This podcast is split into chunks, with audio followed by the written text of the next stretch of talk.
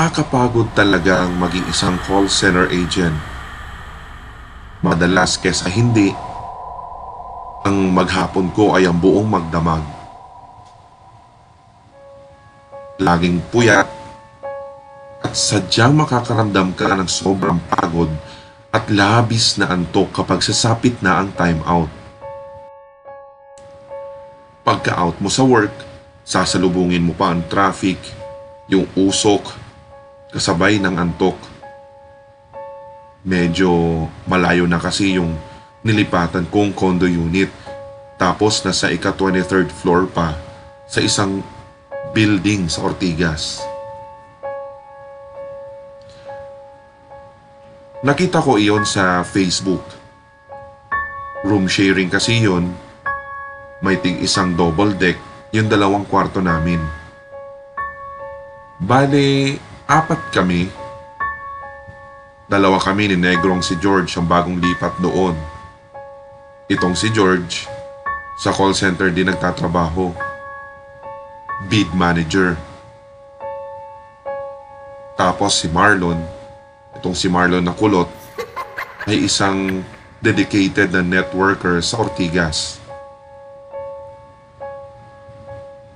Ang pinakamatanda sa aming lahat at ang pinakamatagal na rin sa unit na ito ay si Ernie at siya naman ay nasa sales department ng isang pribadong kumpanya sa Mandaluyong.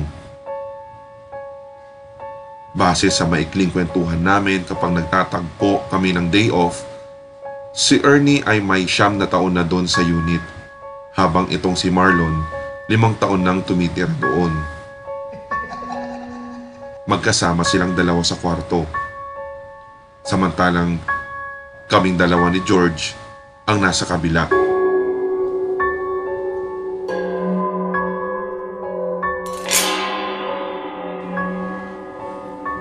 Sa loob ng isang linggo, may dalawa o tatlong beses lang kaming nagpapang-abot ng mga roommates ko.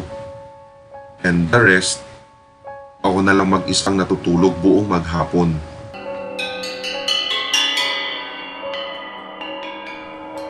Isang umaga iyon na talagang antok na antok ako. Kaya hindi ko na nabati ng good morning ang mga kasama ko sa condo unit. Hindi ko nga din alam kung si Ernie ba o si Marlon yung naaninag ko sa gilid ng aking mga mata sa sobrang antok. Dumiretso ako sa kwarto. Binuksan ang ilaw. Hinagis ko ang itim kong body bag. Isinara ko ang pinto. At sabay gilid nung medyo basang tuwalya ni George na tila kagagamit lang. Doon niya kasi lagi ipinapatong sa taas na higaan ko. Sa taas ako ng double deck nakapwesto. Pagkatanggal ko ng aking sapatos at ng medyas, maging ng aking pantalon at lahat ng isinuot kagabi, ay nagbihis ako agad at nag-boxer shorts lang. Binilisan ko ang pag-akyat sa aking double deck dahil talagang pinadalaw na ako ng antok. May ilang segundo pa ay tuluyan na ako nakatulog. Hindi ko tiyak kung gaano na kahaba ang tulog ko nang bigla akong nagulat.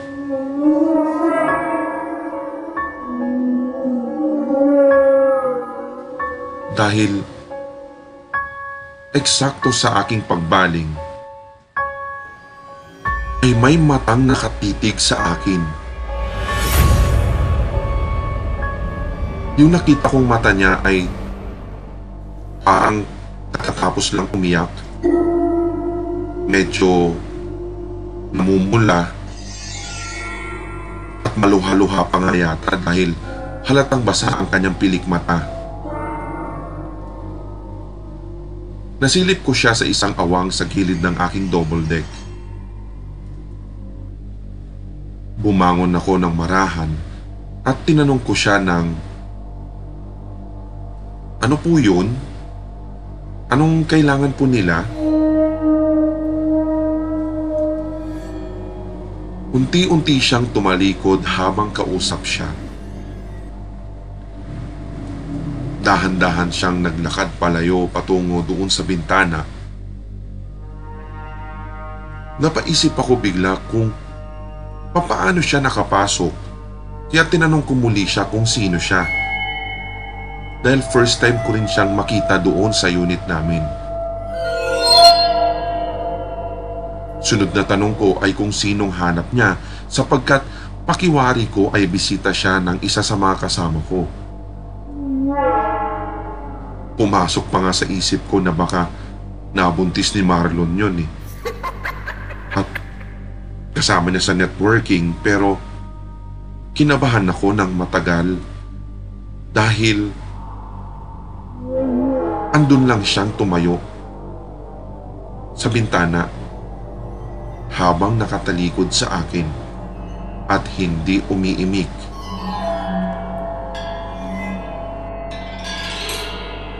Nagpakiramdaman kami.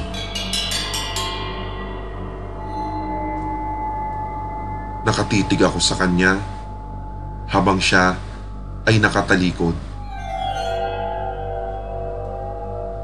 Tinanong ko siyang muli. Same questions. Sa puntong bababa na sana ako ng double deck, ay napatalon ako nang nakita kong nagpatihulog ang babae sa bintana. Mabilis ko siyang aabutin sana pero hindi ko siya nahawakan para iligtas man lang. Ang sigaw ko sa oras na iyon ay punong-puno ng hilakbot at ng gulat.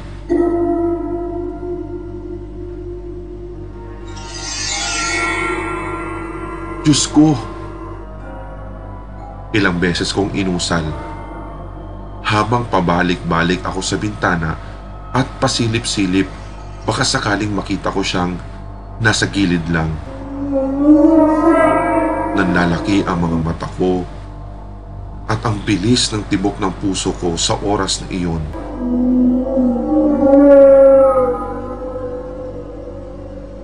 Nakasaksi ka ba naman ng sabihin nating suicide just right before your eyes?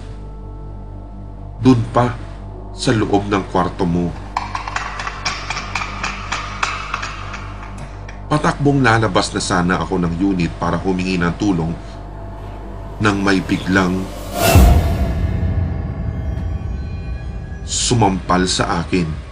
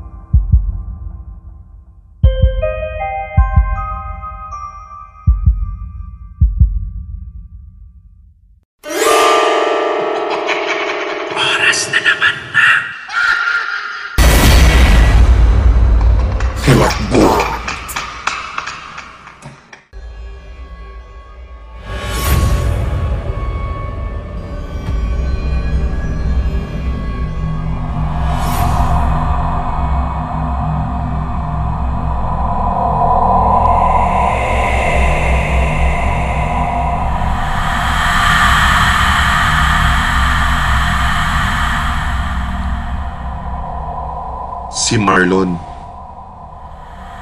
Si Marlon ang sumampal sa akin para ako'y magising. Pagkamulat ko, tumambad sa akin ng maluhaluhang mukha ni Marlon. Maluha-luha dahil sa katatawa.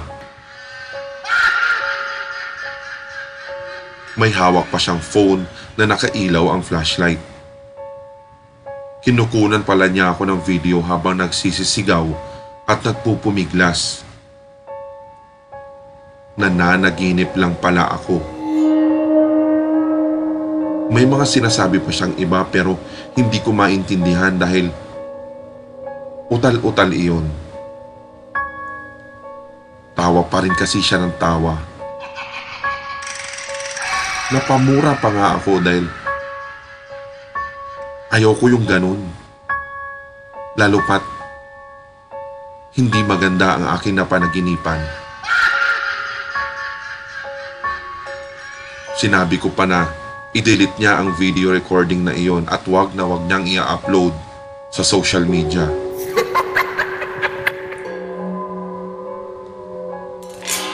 Nang mga sandaling iyon, malakas pa rin ang kabig ng dibdib ko habang tinitingnan ko ang bintana.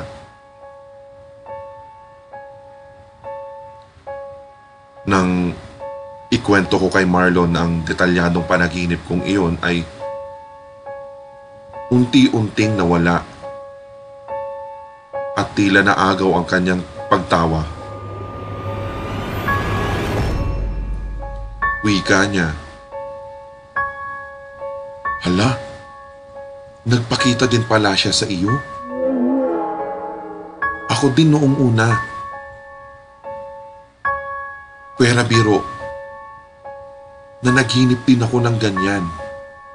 As in ganyan na ganyan.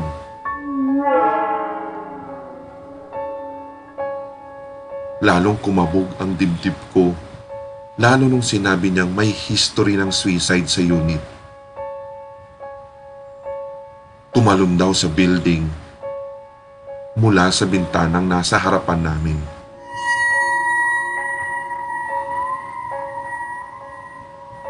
Napatulala ako habang nasa sala.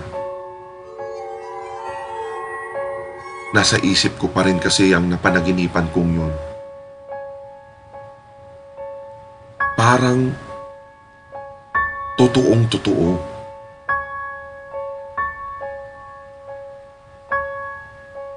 Pagpapakalma pa ni Marlon. Nako Chong, ipanalangin mo na lang siya. Hindi lang naman ikaw ang pinagpakitaan niyan eh. Buti nga sa iyo sa panaginip lang. Eh si Ernie, gising na gising. Dumaan pa sa harap niya. Kaya hindi lang ikaw ang pinagparamdaman niyan. Tinatanong nga namin ng admin ng building eh kahit sila walang maibigay na sagot. Kaya malakas ang kutob namin na may nag-suicide dito.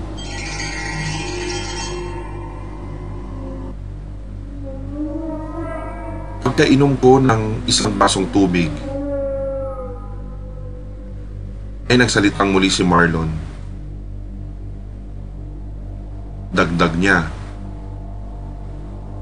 Siyempre kapag sasabihin ng admin ng totoo, baka magsilipatan o kaya'y wala namang renta dito sa Unit 2311. Since lalaki naman tayong lahat dito, tigas lang ng loob, chong. So umpisa lang nagpaparamdam yan. Maganda tanungin mo rin si George, baka nagpaparamdam din sa kanya yan. Hindi lang niya sinasabi sa'yo. Basta, isama mo na lang siya sa panalangin mo, Chong. Kung sino man siya, makamit nawa niya ang kapayapaan at huwag niya tayong idadamay.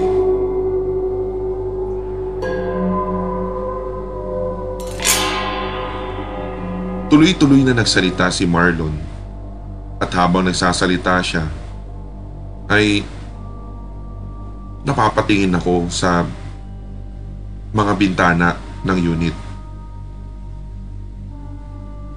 Hindi ko na masyadong na-absorb yung iba pang sinasabi ni Marlon dahil parang nag-fade out ang boses niya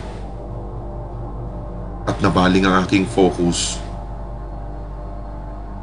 sa panaginip ko kanina.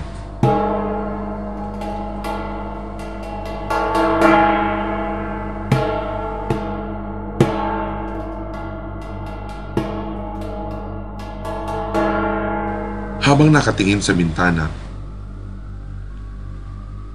naisip kong may matinding pahiwatig ang pagpaparamdam niya. Kaya bukod sa panalangin, naglagay din ako ng rosaryo sa gawing ulunan ko. At para Parang nauudyok akong alamin kung ano ang history ng unit namin upang malaman ko lang kung sino ang babaeng iyon.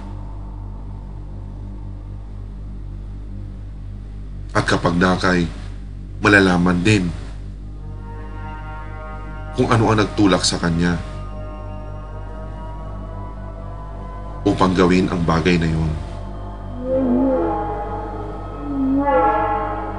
Kaya napapikit na lang ako.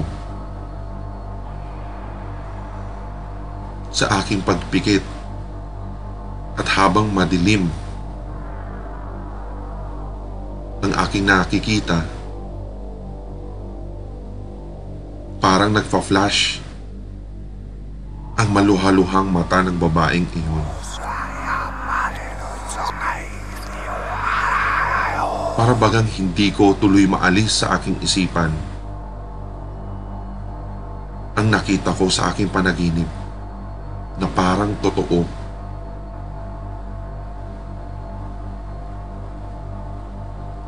Dumating nga sa punto na parang gusto ko siyang tulungan.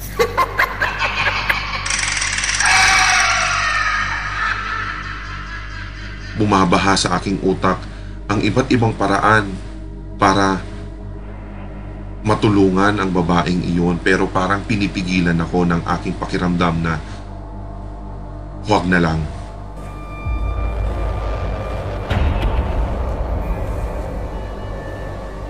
Kaya hanggang sa puntong sinusulat ko ang kwentong ito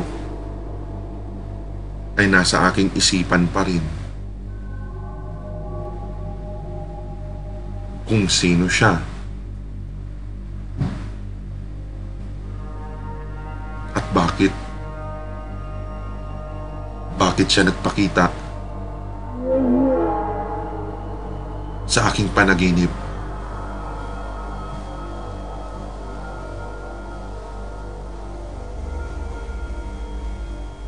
Ano kayang pahiwatig ng panaginip na iyon?